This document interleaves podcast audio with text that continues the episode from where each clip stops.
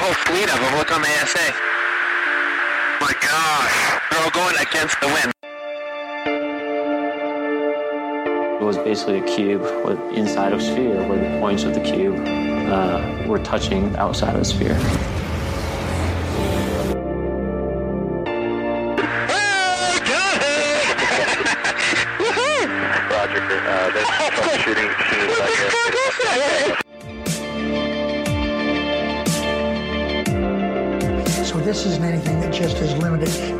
States. It's a worldwide phenomenon. Hi, this is Sean Cahill, and you're listening to that UFO podcast. Hi, everyone, and welcome to a bonus show for that UFO podcast. It's been a couple of weeks since I've done anything other than the main interviews on the show, and you're about to get a few in quick succession. Really excited for this one, and it's something a little bit different than what I've done on my usual shows. It's not someone or a group who have been part of a TV show, even though they have appeared on TV to plug what we're going to talk about. Um, this is to do with a new, exciting video game coming out, and of course, it is UFO and alien related. On the line with me, I've got Jim Yakes from snaketakes.com. Uh, that's Snake Takes Studios. Jim, how are you doing? I'm doing great. Thank you for having us on.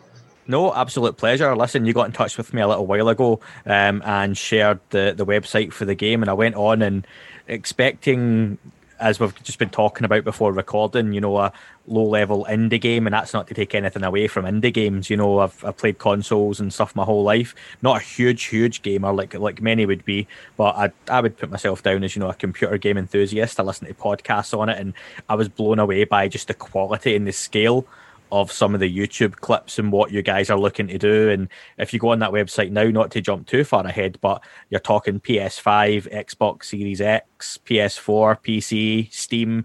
There is a whole load on there that we're going to get to as well. I think what's going to get people's interest straight away, though, especially those who listen to this podcast, but maybe don't necessarily have a huge interest in gaming themselves, there is a quote on the website that gets your attention straight away.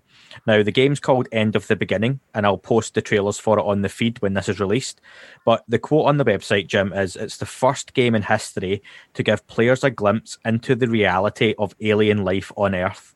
Now that got my attention. That's going to get other people's attention. What do you mean by that? Well, see, disclosure has been attempted in so many different forms so far. Like we have, you know, newspaper articles, uh, magazines, uh, made for TV, TV series, feature films, documentaries, but never gaming. And that struck me as odd, as gaming has become progressively more and more the de facto place for the bulk of our entertainment, um, now surpassing the total reach of the film and the music industry combined. And I figured, you know what, what better vehicle to bring this to the masses, especially the ones that were targeting the youth of today. Um, you know, the zeitgeist, put your finger right on the pulse, if you will, and figure out what was the best vehicle for this. And video games was like the inevitable answer. Um, we looked at it as documentaries is kind of the number one place I absorb most of my material. Second to that, magazines like Shadow and so forth.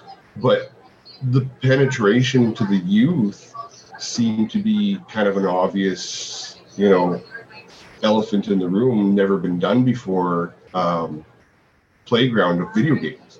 Yeah. And being a video gamer myself, we were like, you know what, this is a huge missed opportunity to get the ufology community and just alien nuts like myself. I don't necessarily consider myself a ufologist. I consider myself first and foremost an alien nut after my own personal experiences. Um, but get the ufology and alien nut community com- combined with the gaming community and playing together for the first time in a cohesive way. And that's something that's never been even really attempted um, thus far. And that's why we were like, you know what, we got to do this. We have to be, we got to push for this to happen because the youth of today, and this is a personal belief of mine, but the youth of today are really um, unaware, I guess is the best word, of a lot of what's going on. And they're savvy. Like these kids today, it's like, you know, you've got children yourself, they're savvy. They know by age six, seven, they're ready to start absorbing some of this information because they're already asking those questions and whatever they're, you know, taking. For example, my son's in a Catholic school, so they're asking questions about God and reality and the size of the universe and so forth. And this is one of those questions that really needs to be asked. And a lot of people have kind of given up on that quest, especially as you get progressively younger and younger. I think the 35 plus crowd, you know, 35 to 70, um, we're doing fine. We're always going to be championing for disclosure, but we're really leaving behind the the bulk of the human citizens that are left, the kids, right? The children. That's the ones that are really going to make this either happen or not happen. I think is the, the the point. Is there, you know, you see the movements like Occupy Wall Street, um, everything and anything in that that circle or that umbrella of movement and disclosure has kind of been left behind in a certain degree. It's been left up to individuals who are so high up the chain, the message isn't really leaving the chamber room, so to speak.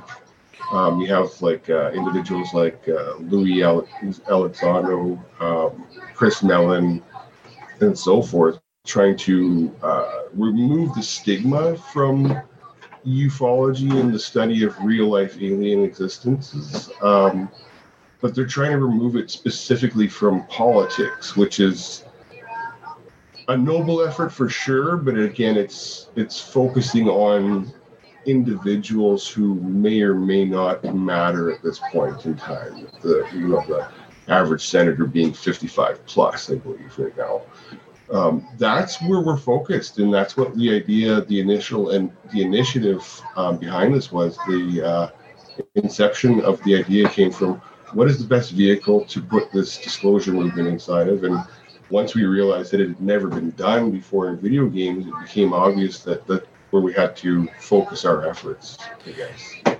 Yeah, that's awesome, I'll, and that's something I've talked about myself on some of the shows. Is like the the youth of today, and you're right when you've got that market of not only like when I was younger. I'm I'm 34, so I'm just one year behind that 35 demo you talk about, but right. I, am definitely in there. But you've you've got a generation that I grew up with like the PlayStation, the Nintendo, the Mega Drive, PS2, and then started hitting my late teens, early 20s, and life kind of gets in the way and it sucks to be an adult, as we all know. Um, yeah. But that's why you don't grow up and start a podcast. Um, but you've now got not only people interested in gaming, you've got people interested in watching other people gaming. And as well as that, you've got people interested in watching other people commenting while they watch other people gaming.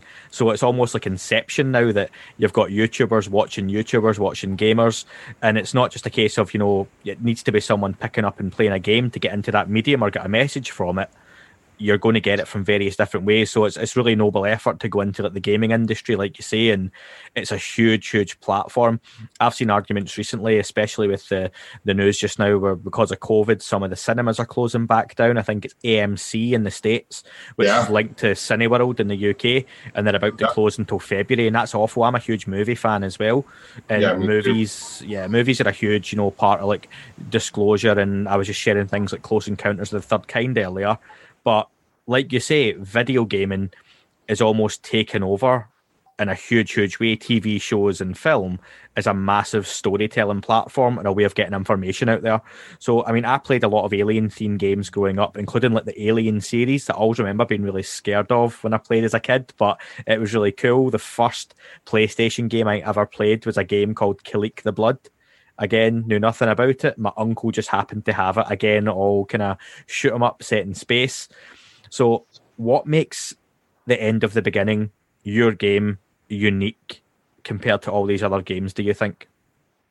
Well, it's like you were just discussing with the movies. Um, there's been such great cinematic. There's such great cinematic history with uh, alien lore going back to like Encounters of the Third Kind, and even more recently, one I like to mention is uh, uh, the Fourth Kind with Milla Jovovich. Yep. Um, fantastic, low budget for sure, and it had a limited reach, but the scope of it was gargantuan. You know, full on disclosure in an attempt to kind of shock and awe some of us back into the reality that they, you know, there's something way greater going on. And I think that's where we wanted to um, bring the game to that level where it was. It's obviously going to be a lower budget because we're an indie studio and we're, you know, bootstrapping this thing the whole way so far. Um, but at the same time, we wanted to shock and awe people with the grandiose nature of the storyline and the concept of the game. You know, this giant space operatic that's grounded Roddenberryan style, I guess I'd say, you know, in the vein of Gene Roddenberry, where you take elements of truth and then you build upon that, whether it be scientific truths or philosophical truths. Um, that's where we wanted to have the game, the direction of the game go. And when we started out, we had to figure out a way to do it without being too, um, what's the best word? Preachy, I guess. We didn't want to, you know, all right, Andrew, this is exactly how it is. You got to believe this is the truth. You know, we're the gospel, so to speak. Rather, we wanted to be um, more the inquisitive game, I guess, if it were. Um, the franchise, the go-to franchise for the ufologist or the alien nut or the, you know, even just the sci-fi nerd like myself who loves playing Doom, Quake, Crysis, so on and so forth. Um, but by infusing the game with the documents, and that's kind of the the big hook, if if there was a hook, is we're using real life, formerly classified FOIA release documents. So FOIA is Freedom of Information Act uh, request documents um, done through legal channels, not by us, all third party, through ufology connections that we have in the industry. And we've basically condensed down what's freely available on the internet for the most part into a really hardcore dossier of really intriguing formerly classified files that deal directly with the intelligence gathering on real UFOs and real UAPs and real aliens potentially. And that's Um, awesome. well, That was that was something. Sorry, Jim, that, that gripped me as well because that was stated on the site that it's using former CIA documents. And again, that's ah, that's something different to your standard Alien or standard shoot 'em up type game. And without giving too many spoilers or too much away, if you're a, a gamer or an enthusiast and you go out and pick up uh, End of the Beginning, what's the storyline? What can they expect to get immersed in? Well, there's kind of a, a, a cool twist to that question. So, uh, and this is something we had to discuss in great detail at the beginning of the game's development too, two years ago, was how are we going to present this? Because if we were presenting this as true to life, direct from document to gameplay, it would end up being more like an X Files expose type game where you're running around dark corridors with a flashlight and a pistol.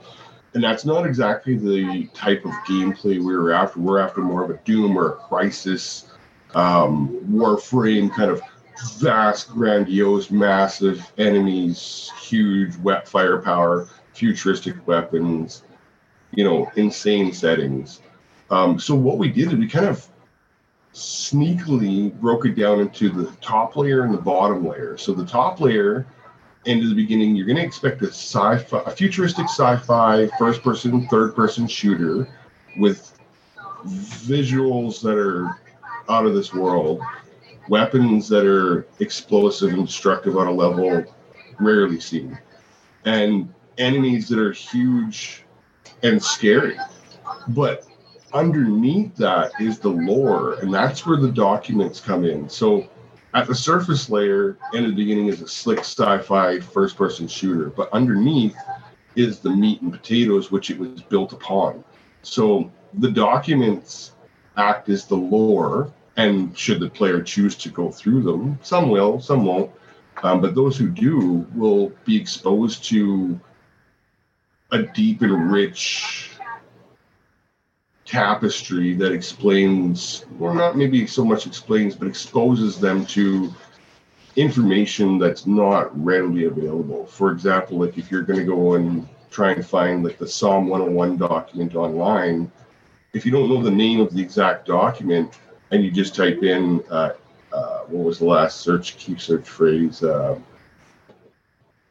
a, a U.S. government encounter and protocols documents. That's that's you can search various phrases, but you end up finding millions of documents that are irrelevant in almost every ufology search that you do, unfortunately. And I think that's part of, you know, not to go too much into the conspiracy thing, but I think that's part of their plan is to have so much information so convoluted and so um, difficult to decipher through that it becomes you, you stumble onto one, but to get a collection of these things that are all verified and actually formally classified is difficult at best. Um, so what we did is we boiled that down. All the documents we had been given access to that were freely available, you know, anything that doesn't have a non-disclosure attached to it, freely available documents, but that are difficult, if not impossible in some cases to find, boiled that down into the lore. So you end up having something akin to, again, Star Trek um, would be a good example, where Gene Roddenberry is notoriously, if you really look into his uh, um, history, he's notoriously known as hanging out with guys like Jack Parsons from JPL and so on and so forth. Some really interesting, you know, individuals, to say the least. Aleister Crowley, another one, just crazy, crazy people that he used to not crazy in the sense that they're mentally ill, but crazy in the sense that they're people who went on to change the world in their own respect in significant ways. And Roddenberry is famously quoted as saying some of his writings were based on seances and other occult means, um, which is fascinating because in, in the beginning we kind of equate the occult to aliens and vice versa and back again. And like one of the primary questions in the game is what if God didn't exist? What if aliens were our gods? And what if that explained everything from religion to angels to demons and so on and so forth? And that's that's a real question. It's not something we're doing for clickbait. We're we're asking that question in all seriousness because we believe it needs an answer, and we believe that we're getting close, close to maybe not answering the question outright, but closer to uh, actual intellectual discussion globally, which is that's that's the end goal for the game. It started off as just a video game, and ended up being a huge disclosure movement wrapped inside of a video game. And that that theory itself is one that's getting more and more kudos and legs as time goes on, even uh, especially right now that when people talk about angels and demons, do they actually mean, you know, these creatures or entities that they've been seeing for millennia or hundreds of years before that? And, um, you know, does it explain religion? Again, you know, uh, they talk about all religions going back to one sun god some time ago, and was that based on whatever civilizations were around at the time having encounters with other beings? And again, it's something that's it's talked about as one of the main theories as to what's going on. So that's really interesting. It is it genuinely is bringing really modern and realistic discussions and theories to the forefront through like the media of gaming, and that's really cool. Um, the studio itself, we, we talked just before we started recording. So there's it's not just yourself, as much as I'm sure you'd love to take all the credit, but there is a, a team at Snake Takes uh, Studios working on the game. Do you want to tell us a little bit about the team and just within the team, what's the general consensus on the UFO UAP subject? Yeah, so we're a very small team, all local artists. Um, I the, there are two primaries, I guess, that I, I should really speak of Alex Kinnear and um, Nikolai Eltsov. They're the two lead engineers that are really reframing the game engine to fit and suit the game's needs. Um, but we have, you know, a bunch of really great guys working here, really talented people that are very passionate about the project itself, and I think that's that's the main um, advantage we have going for us, or the, if you can name two, that's skill and passion. Really, it's not budget. Budget. If we were reliant on budget, we'd be dead in the water. But um, skill and passion has brought us a long ways because a lot of us, not all of us, there are a couple on the team who are still quite skeptical, um, leaning more towards the religious side, if anything. Um, but the bulk of the team all really see this as something larger than just another game. It's again, we see this as hopefully being the franchise, the go-to franchise for this sort of information going forward, because we have um, three games written, and there's a fourth one being written right now to kind of round everything off. It's going to, if you were cap it off for the the series um, opener.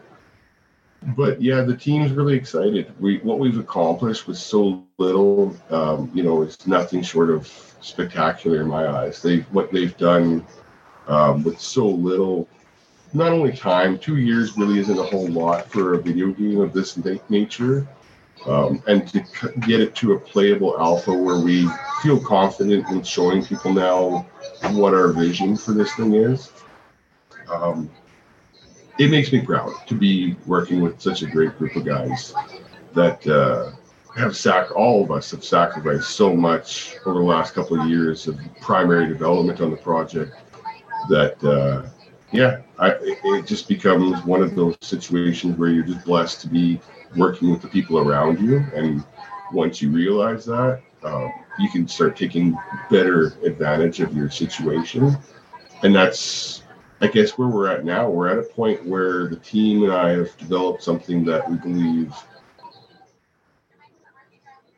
We believe it's going to be um, groundbreaking in a few different ways but I guess moreover, um, it's definitely a group effort. But being such a small group of individuals, I think it's really going to impress people when they see it. It's not going to be your average like what we started out. And nothing against these type of games at all. I'm a huge fan of a lot of them, but the 2D platformers and the isometric uh, tower defense games. There's so many guys like we discussed earlier that are doing it so well you know, Ori and so on and so forth, uh, Meat Boy, just to name a couple. Um, we didn't want to stick our necks out in an area we didn't feel confident we would be able to distinguish ourselves. And with such a bold storyline backing the game, Real Aliens, first time ever done in games, we realized we also had to stick our neck out and do something that was way different for an indie studio, and that was a, you know, a triple I as we call it, or a triple A esque endeavor, where it's a first-person shooter with all the bells and whistles, volumetric lighting, ray tracing,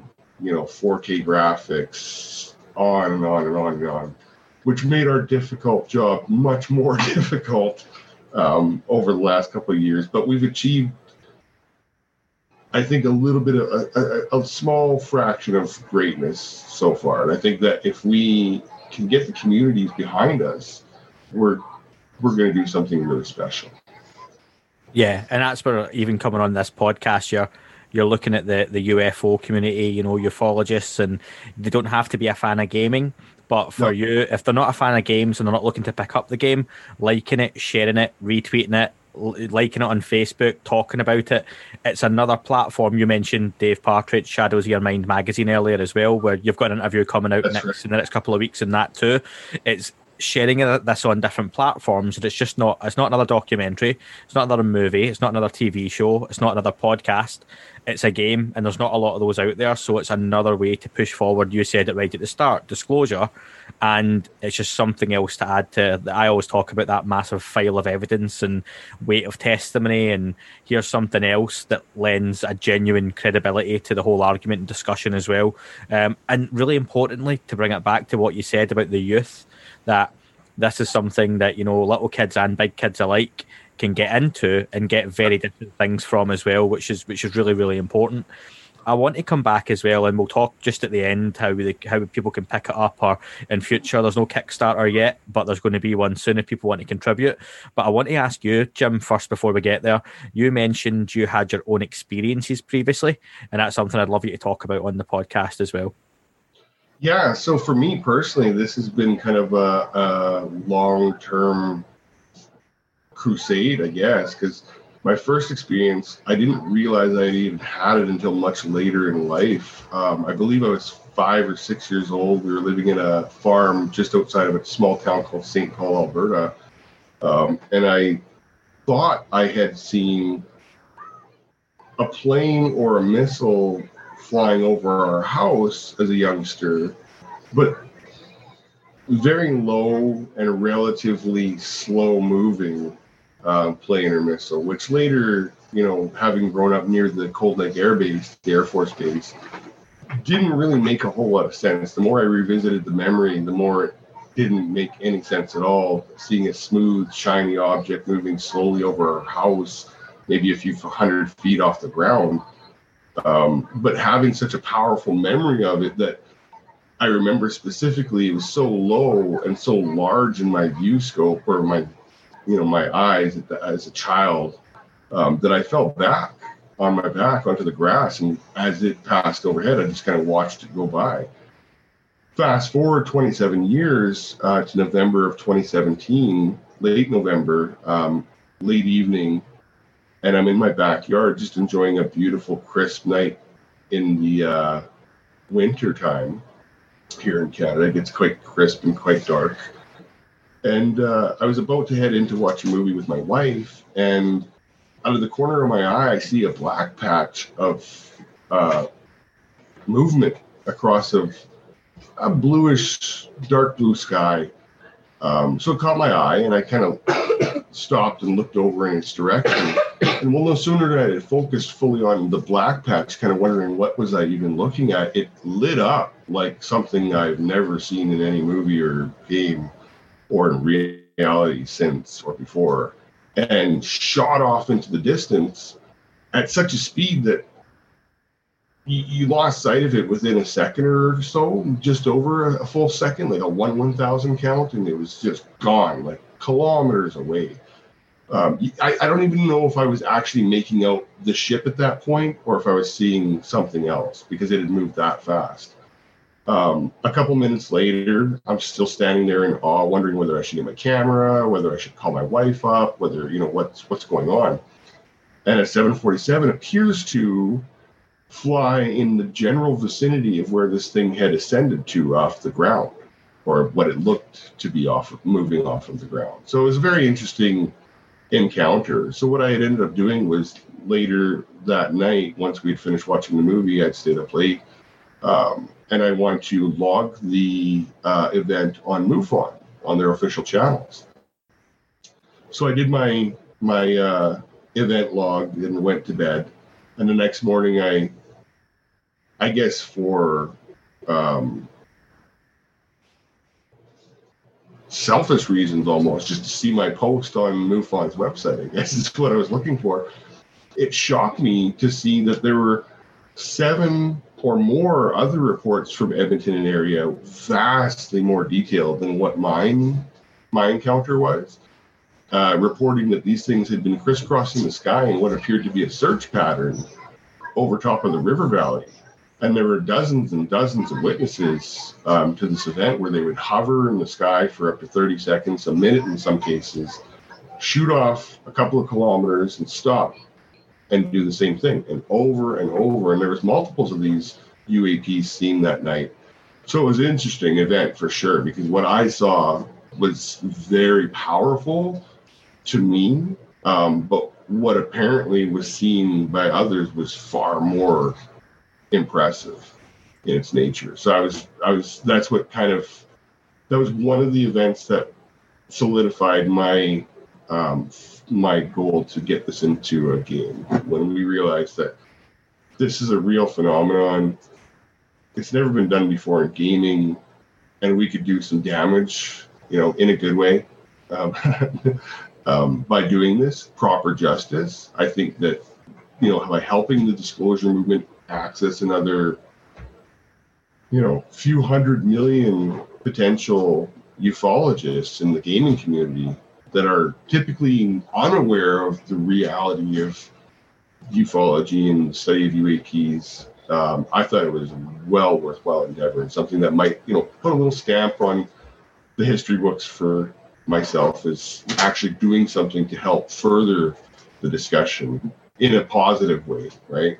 Uh, I think that was kind of a my noble goal, if if there was one behind this project. Besides, obviously, monetary gain from the game would be nice, but the main goal behind it eventually became, you know, this is something I could do for the kids, and not only my children, but children to yet to come, to get them involved in a positive way and question the reality of what this, you know, what their reality actually is and what it entails. Absolutely, and like, you've got your kid in the background there, and that's the generations you're looking to inspire. And Yeah. like, I've talked to as well. I've got a little boy, and it's funny you mentioned the God conversation because he's just started school, and he had that in the car that I saw God on TV in school, and he that he created the world. Did you know that? And I, my own opinion is it's more, you know. ET or something else going on, and you know, without having a massive argument with a forty-year-old version of myself, that's what was kind of going back and forward. So I, I, I can totally get that as well. But I think it, that is really cool that you're going after that market that because that is a huge, huge piece of. Do you know what? Even if they don't quite get it now, these are the people in ten years' time, fifteen years' Yeah. time that are going to be voting, that are going to be hitting positions of power. You know, working their way up in various different channels, and no doubt things like Twitch, YouTube, and whatever platforms come along after that. Or even more future game developers, movie makers, producers, TV execs Right. they're going to have had those experiences and be more exposed to it and you know hopefully things come out a lot more a lot more information we're hoping sooner than later but if it's if it still takes that time and process it is like you say something that's definitely worth doing i'd, I'd love to know your opinion before we wrap up on you've had those experiences and you're you're well vested in UFOs and ufology, and you know you, said you're a bit of an alien nut. What do you think is going on? What what is happening? Well, I'm not one of those doom and gloom guys. Everyone thinks that because the game is uh, post-apocalyptic, well, partially apocalyptic, we drop the player right in the middle of the alien, the initial gray invasion, and let them have, you know, go at ham from there and explore the universe. But it, the game itself is quite dark. It's like uh, the diametric opposite, I guess, of my true beliefs. Um, and the reason I believe that they're not for surely not all malevolent is the sheer fact that we're still here. Um, I believe firmly, as some of the you know greatest minds that I think I've ever studied this field, like Benjamin Rich and Jonathan Lear, and you know, on and on, guys way brighter than myself. Um, they all believe the same thing that if you have the ability to travel through space and time, or possibly even interdimensionally, um, we, we you know we've yet to discover fully. And again, we, we tend to discuss the subject matter as if it's one race, when in reality it's most likely similar situation to where humanity is going to be in a hundred or a thousand years, where we're off in the universe, we're scientists and explorers, um, and we're going to encounter life forms that are quite frankly in the same position we were a thousand or 14,000 years ago. Sapiens or Homo sapiens or something variation of, you know, some variant of that nature where we can actually understand them well enough that it would benefit us greatly. It'd be a study of evolution, right? Or not necessarily our own evolution, but evolution in general, which would mm, one could beg to argue that this would be one of the greatest scientific journeys ever made by humans to kind of rediscover the actual reality behind evolution. Are we, you know, genetically engineered? Are we, um, did we evolve here or maybe on another planet even? Are we transplants of some sort? Uh, you know, the, if you if you go into as far back as like the Sumerian and Anunnaki encounters, maybe maybe some of that is partially the truth, where we you know we were Martians that literally at one point in time, and a great war caused us to be transplanted here. We don't claim to know any of those answers. What we do claim is that we've got enough evidence where we can say for sure two things. One, humanity is far older than we're taught in the textbooks. And two, the reality of where we fit in this universe is far more exciting than we could have ever realized and possibly even ever written about. I think it's going to hold true that reality is far stranger than fiction. And I think once we start uncovering some of these truths, it's going to be a whole reinvigoration for the next generations down the line where we aren't going to be stuck in cubicles and working on, you know, uh, server farms and Monday. AI is going to take over all that crap, and we're going to be focusing on the real big questions. Are we alone in this universe? Where do we fit in in this universe? What is our future in this universe? And others potentially, right? Like the bigger, even bigger questions, multiverse questions, um, quantum paradox, the whole bit. And I think that's the future that End of the Beginning is trying to kickstart a little quicker than not, because I'm of the firm mind of the same thing at Elon Musk. Um, it has to happen now. It has to happen soon. Otherwise, it's too late because we are heading down a very dark path. Anyone with any eyes in their head, and I think education beneath their belt, can see that we aren't heading down a very good path right now. Um, the government, the government can't be trusted. We we've known this for years. There has to be a different form of governance, um, and I think that it's no longer up to us. Like we're far too old. Like I'm 34, 40. We're dinosaurs now. I think it's going to be up to our, you know, our younglings that are going to have the boldness to they, they aren't so ingrained in the system where they feel shackled. Like if you do the wrong move you could ruin your career this that and the other thing. And i guess that's kind of where in a sense i'm sticking my neck out personally and that's where i'm not asking the team to do it. I'm asking myself and myself exclusively to do this sticking my neck out personally and saying aliens are absolutely real if you don't believe in them, that's fine.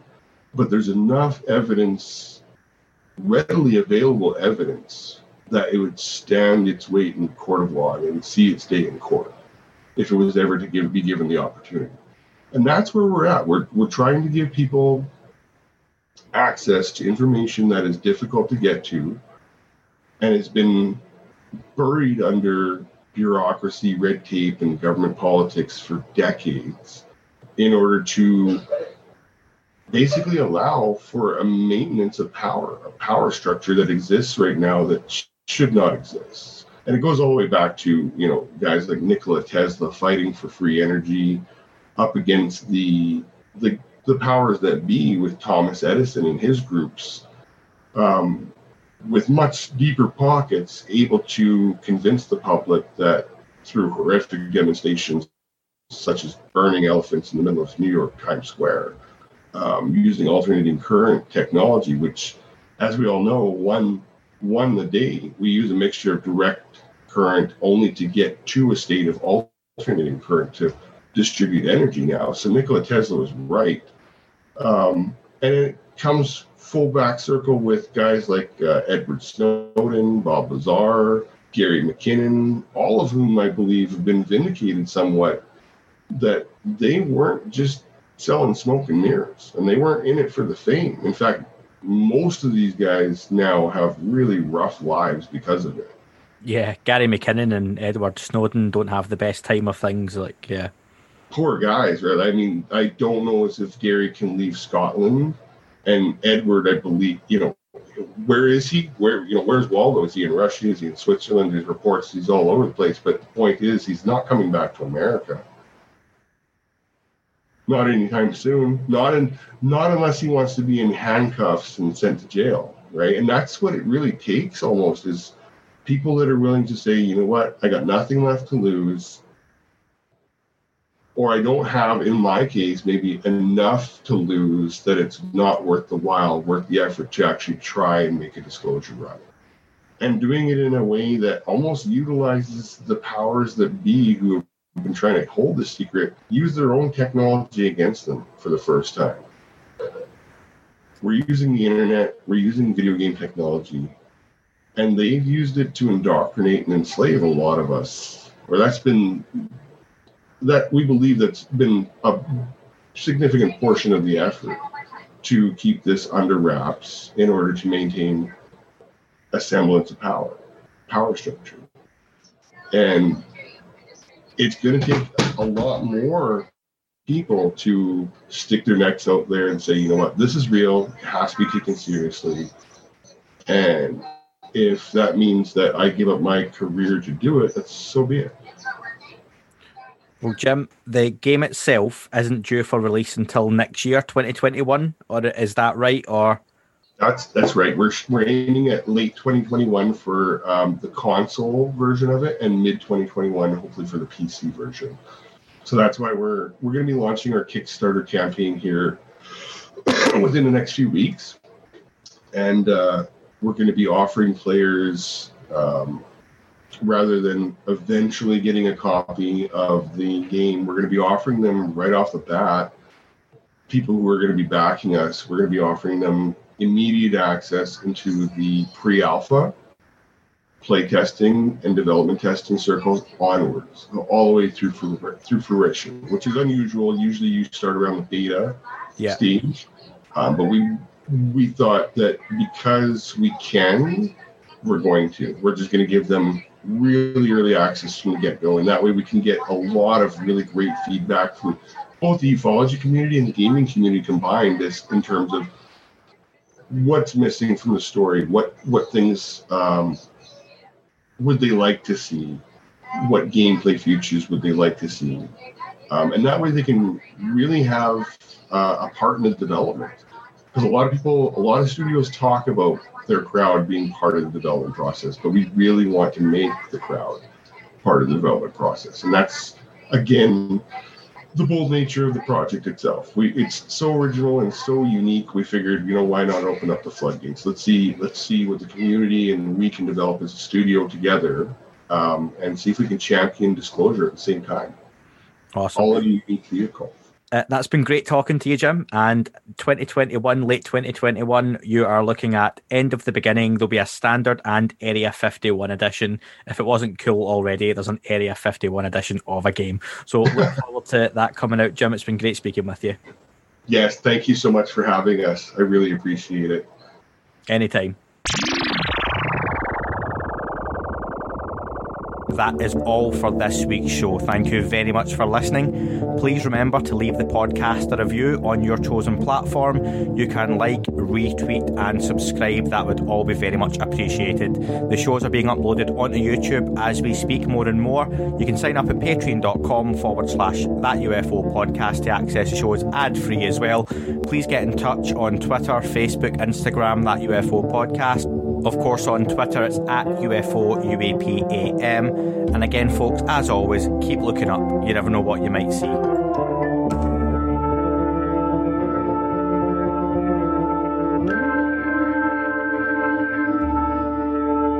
It wasn't a tic tac and not quite a saucer, more like a hubcap designed by Chaucer, a little baroque and quite steampunk, like Alice was playing bass for the Parliament of Folk. The little outside of my window, and when I shoved out the screen, he made it an issue. I don't think he expected me to see his ass, but I'd had some champagne and smoked a.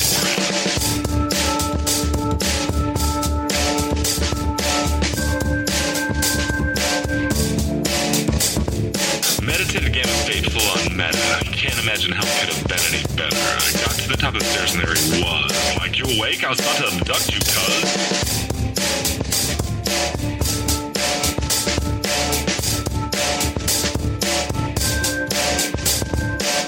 And nearly kissed myself, and I climbed out the window after the elf, and I woke up in my bed and there was something on my head, and everything was weird, and everything was red. I called out my boys, they thought this was noise, they thought it was a dream, they thought it was my toys, they thought it was my problems, and they think I should seek therapy, and I don't know what it is, because it doesn't really scare me.